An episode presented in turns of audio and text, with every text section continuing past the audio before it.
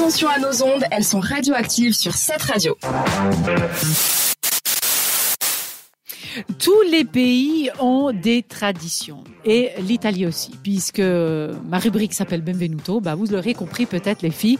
Ce soir, j'avais envie de partager avec vous quelques traditions italiennes. Vous allez me dire autour de la table si vous les avez déjà entendues ou si c'est vraiment des, des pures euh, nouveautés? Peut-être si vous avez des Italiens dans vos vies euh, que vous les connaissez. On me regarde pas. Je sais pas pourquoi me regarde. On, on commence comme ça. Alors la toute première tradition, c'est se faire tirer les oreilles comme ça. Je fais le geste à la radio, c'est le petit lobe de l'oreille, voilà.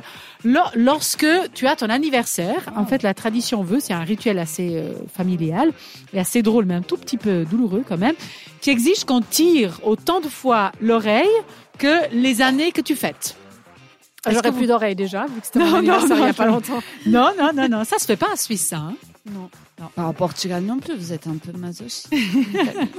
Donc vous la connaissiez pas, je vous ai appris un petit non. truc. Non, mais quand on fait des bêtises et on est petit, nos parents, ils nous tirent la Oui, non, c'est fait ouais. plutôt pour fêter que pour punir dans ce cas-là.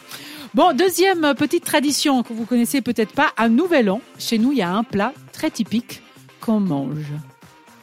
Les lentilles. Les lentilles. Oui. Est-ce que vous saviez Un nouvel an.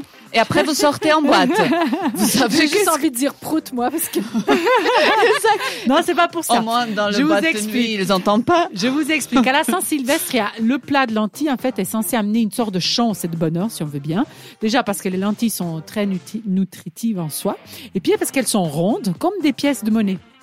Et puis l'idée, c'est derrière de se dire que c'est un peu le, sym- le symbole de, de l'abondance, de l'argent, de la chance, et qui permettront donc aux personnes qui vont manger les lentilles d'avoir une bonne année, de démarrer l'année sous le signe de la prospérité et de l'argent. Voilà. Donc si vous voulez le faire, hein, peut-être ça va vous porter bonheur.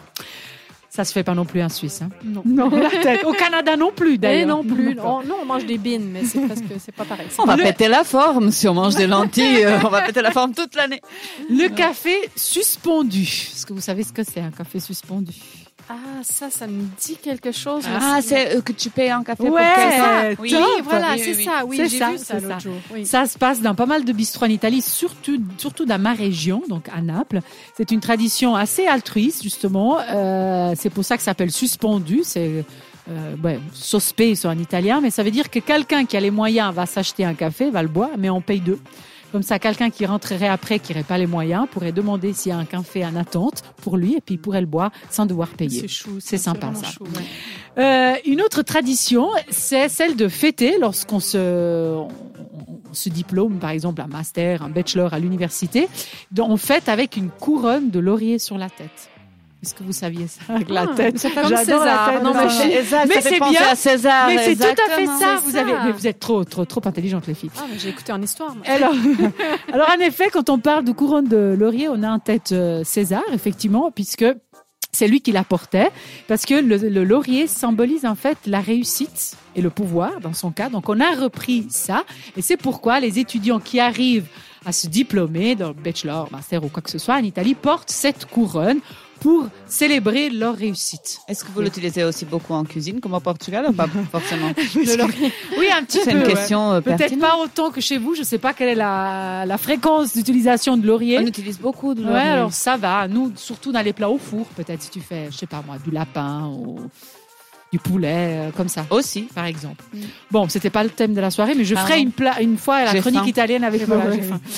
On termine ces traditions avec la serenata. Est-ce que vous savez ce que c'est? En français, c'est une sérénade, À la fenêtre de la nana. Exactement. Il y a pas mal de villes en Italie, en particulier à Vérone, mais aussi dans le sud. Vérone, c'est la ville de Roméo et Juliette. C'est pour ça que c'est pas mal là-bas que ça se fait. Bah, la tradition veut que les futurs mariés, le, le futur marié, joue la sérénade à sa promise, donc à sa future mariée, sous leur fenêtre la veille de son mariage. Ah, La veille, donc dernière chance pour qu'elle dise non. Si voilà, exactement. bien, en pour fait, qu'elle c'est fuit Pour depuis qu'elle le balcon et qu'elle se jette, en fait. Ok, d'accord. Parfait, c'était les traditions italiennes un petit peu méconnues. Comme ça, vous en savez un petit peu plus sur l'Italie. On retrouve Stranger Seven, qui paraît-il part au sud de l'Amérique, c'est ça, ce soir, pour nous faire peur. Sud, oui. Ça sera tout de suite après Jéru- Jérusalem. J'arriverai jamais avec cette chanson. Très belle soirée sur cette radio. Radioactive, c'est aussi une émission interactive. Suivez-nous sur Instagram.